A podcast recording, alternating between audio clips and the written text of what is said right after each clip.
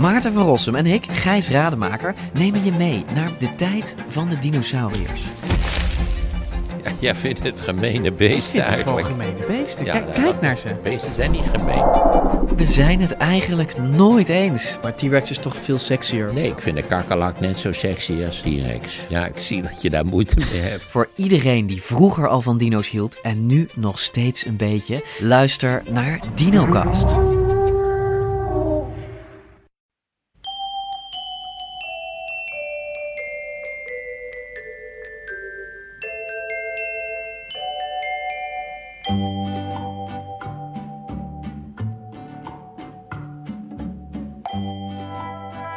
Welkom bij aflevering 32 van de Echt Gebeurd podcast, waar echt gebeurde verhalen worden verteld door de mensen die het zelf hebben meegemaakt.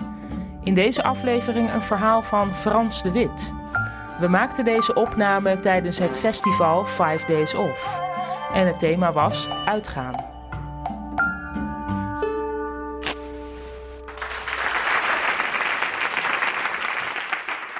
En het is crisis.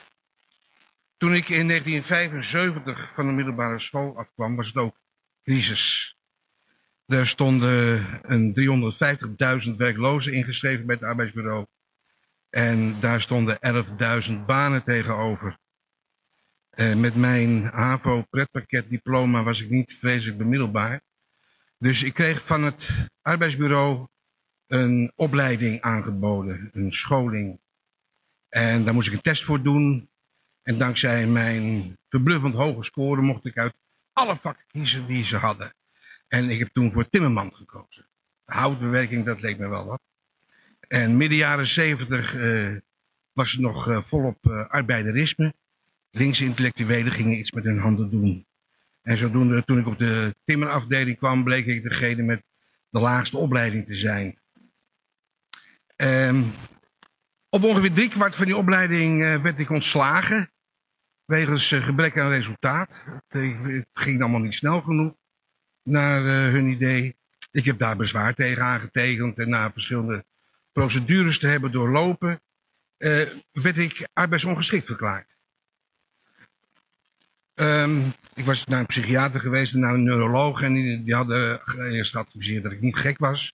En de neuroloog die zei, het is beter om af te keuren, want eh, dit is een te zware belasting voor zijn hart en zijn gewrichten. En als we hem nu niet afkeuren, dan is hij over 20 jaar afgekeurd. En dus eh, hadden ze dat maar vast gedaan. Ja, ze waren daar toen wat makkelijker in. Dus ik was 21 en eh, arbeidsongeschikt. En ongeveer, ik denk een kilo of vijf lichter dan nu. Dus eh, ter vergelijking. En dus toen ben ik vrijwilligerswerk gaan doen. Eerst bij de Vriendschapsvereniging Nederland-China. Ik heb voor eh, Amnesty International dingen gedaan. Ik zat, deed een kraakspreekuur. Eh, ik zat in een beentje. Ehm, en eh, zo vulde ik de tijd een beetje. En ik ben toen ook een opleiding, een avondschool was dat, op de grafische MTS. Typografisch technisch layoutman gaan volgen. Twee jaar avondschool heb ik ook volbracht en toen werd ik weer goedgekeurd. Want voor layoutman was ik niet arbeidsongeschikt. En eh, toen kwam ik dus weer in de bijstand terecht. Voor de derde maal inmiddels. Ik heb alle uitkeringen eh, al gehad die er waren. Eh, van, dat is een ander verhaal. En ehm, inmiddels was ik door een vriendin gevraagd om techniek te komen doen bij het Werklozentheater Amsterdam. En dat hield dan voornamelijk in het decor neerleggen. Dat we speelden aan ronde. En een lichtslang bevestigen en het stopcontact steken. En bij binnenkomst moesten de cassette recorder aanzetten. En eh, als iedereen binnen was, weer uit. En dan het bandje terugspoelen en als ze klaar waren, moest ik hem weer aanzetten. En het jaar daarna werd ik gevraagd door de regisseur van het volgende stuk of ik auditie wilde komen doen. Dat heb ik gedaan, ben ik ook uitgekozen. En eh, wij speelden toen het stuk Gered van Edward Bond. En daar speelde ik een, eh een neofascistische skinhead met een spraakgebrek. En dat ging mij goed af. Er is wel eens een, eh, iemand, een dame naar de regisseur toegegaan om te vragen of het niet erg moeilijk werken was met iemand die zo stotterde. uh, en die regisseur heeft me toen weer voor een ander stuk gevraagd. En daarna was een andere regisseur die mij weer voor iets vroeg. En dat rolde zo door. En dat uh, vond plaats in wat toen het derde circuit heette. Dat bestaat nu niet meer. Dat was wel gesubsidieerd, maar het werd niet betaald. En dat mocht toen ook nog. Want ze waren al lang blij dat al die mensen een beetje zichzelf bezig hielden en van de straat af waren. En uh, dat heb ik acht jaar gedaan. Van het ene stuk in het andere stuk gerold. En uh, toen op het moment dat ik dacht van nou, ik zou nu misschien eens met wat foto's naar Hans Kemna moeten stappen. Dat was de, toen al de casting director van Nederland. Maar ja, ik had alleen nog maar uh, ongesubsidieerd toneel gespeeld. Dus ik was wat terughoudend daarin. Tot ik op een morgen gebeld werd door Hans Kemna. Om, die vroeg of ik auditie wilde doen voor een reclamespotje. Nou, dat heb ik gedaan. Twee keer terug geweest. En ik ben het geworden. Ik heb een spotje gemaakt voor Knor diepvriessoep. En dat is nooit uitgezonden. Want iemand bij Unilever had zijn handtekening gezet. En die voelde zich gepasseerd. En toen is het project ingetrokken. Maar ik had wel al in twee dagen tijd 10.000 gulden verdiend. Met dat spotje. En omdat ik in de bijstand zat, mag je, mocht je toen, als je bijverdiende, mocht je per maand 150 gulden houden. En de rest moest naar de sociale dienst.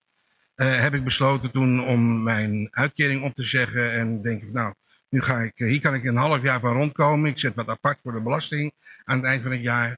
En uh, in het half jaar moet er dan weer iets anders komen.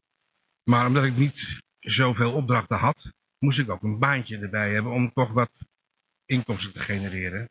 En toen heb ik gesolliciteerd als portier in Dat had ik al eerder gedaan, maar de toenmalige chef personeelszaken, die is namelijk niet zal noemen, omdat hij nu zakelijk directeur van het Holland Festival is.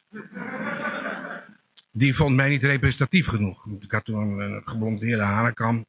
En dan zou ik bij bepaalde programma's niet ingezet kunnen worden. De tweede keer dat ik solliciteerde was er een andere chef personeelszaken en die nam mij aan en een week later stond ik uh, aan de deur. En dat kon toen nog zonder diploma, daar hoefde je helemaal eigenlijk niks voor te kunnen. Je moest alleen weten waar de lichtknopjes zaten en welke deuren open en welke deuren dicht hoorden te zijn. En uh, dat doe ik eh, eigenlijk uh, nog steeds. Ik sta nog steeds aan de deur. Um, niet gedacht ooit toen dat ik op een, ben nu 54, dat ik nog steeds eigenlijk kaartjes zou knippen op deze leeftijd. Maar uh, zo uh, af en toe voor uh, tussen de opdrachten door is het prettig om wat, wat eigen inkomsten te genereren. En wat ik toen deed was, wat ik leuk vond, was om mij te kleden naar de avond die er was. Als er een, een countryavond was, dan trok ik een, een cowboy overhemd aan en zet ik een hoed op. En als er rock'n'roll was, dan had ik een wit smokingjasje met een overhemd met rusjes en zo'n zo tie. En mensen vonden dat leuk en die wilden me dan ook fooien geven. Maar die mochten we toen nog helemaal niet aannemen. Maar desnoods propten ze dat in mijn, in mijn borstzak. Want het, ze, die stelden dat op prijs. En toen kwam ik er ook achter wat eigenlijk het vervelendste publiek is om in je zaal te hebben. En dat is mensen die afkomen op modern klassiek. Zeg maar de, de piepknormuziek van het uh. En uh, die, ja, wat ouder publiek, Grijze Golf, uh, Oud-Zuid. en als ik daar dan aan de deur zat, dan liepen ze gewoon door. En dan zei ik, mevrouw, mag ik uw kaartje zien? En dan was het ja, maar ik heb toch een abonnement. Ik zei, ja, maar dat wil ik graag even zien. Nou, ik ging een tasje open en was het gezocht en dan hier. En op een gegeven moment kwam ik erachter dat als ik me daarvoor ook kleden, dan werd er heel anders op mij gereageerd. Dus ik trok dan mijn grijze broek aan, blauwe blazer, overhemd, stokdas. En dan kwamen ze binnen en dan lieten ze al meteen hun abonnement zien. Van, kijk, ik heb een abonnement. En dat, eh, dat werkte een stuk prettiger. Mijn collega's die zagen daar echt het nut niet van in. Die vonden dat het publiek hun maar moest nemen zoals ze waren. In hun Megadeth t-shirt. En ik had dus, ja, als je met een das om uh, je werk een stuk makkelijker kan maken, waarom zou je dat dan niet doen? Dus ik heb daar toen geleerd dat het eigenlijk een soort, uh, ja, ook een, een rolspeler was, maar dan Eh, niet op een podium, maar naast de deur. Ehm, tegenwoordig hoeft dat dus allemaal niet meer.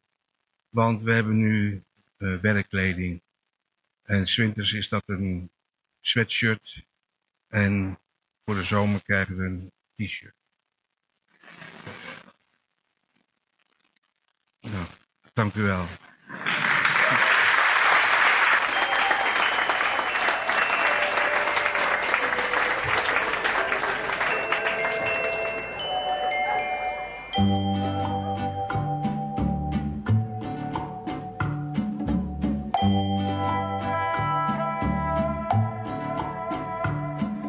Dat was het verhaal van Frans de Wit. En deze editie van Echt Gebeurd vond plaats tijdens Five Days Off. Normaal gesproken is Echt Gebeurd in Toemler onder het Hilton Hotel in Amsterdam. Maar nu is het zomerstop. In september gaan we pas weer door.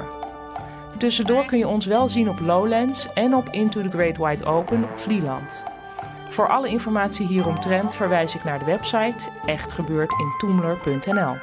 En daar staat ook op hoe je je kunt aanmelden om zelf een keer een verhaal te vertellen. Want daar willen we iedereen van harte toe uitnodigen. We helpen je dan natuurlijk zodat je je verhaal zo goed mogelijk kunt vertellen. De redactie van Echt Gebeurd bestaat uit Micha Wertheim, Rosa van Dijk, Eva Maria Staal en mijzelf, Paulien Cornelissen. De techniek is in handen van Vrijman en Vrijland. Bedankt voor het luisteren en tot de volgende podcast.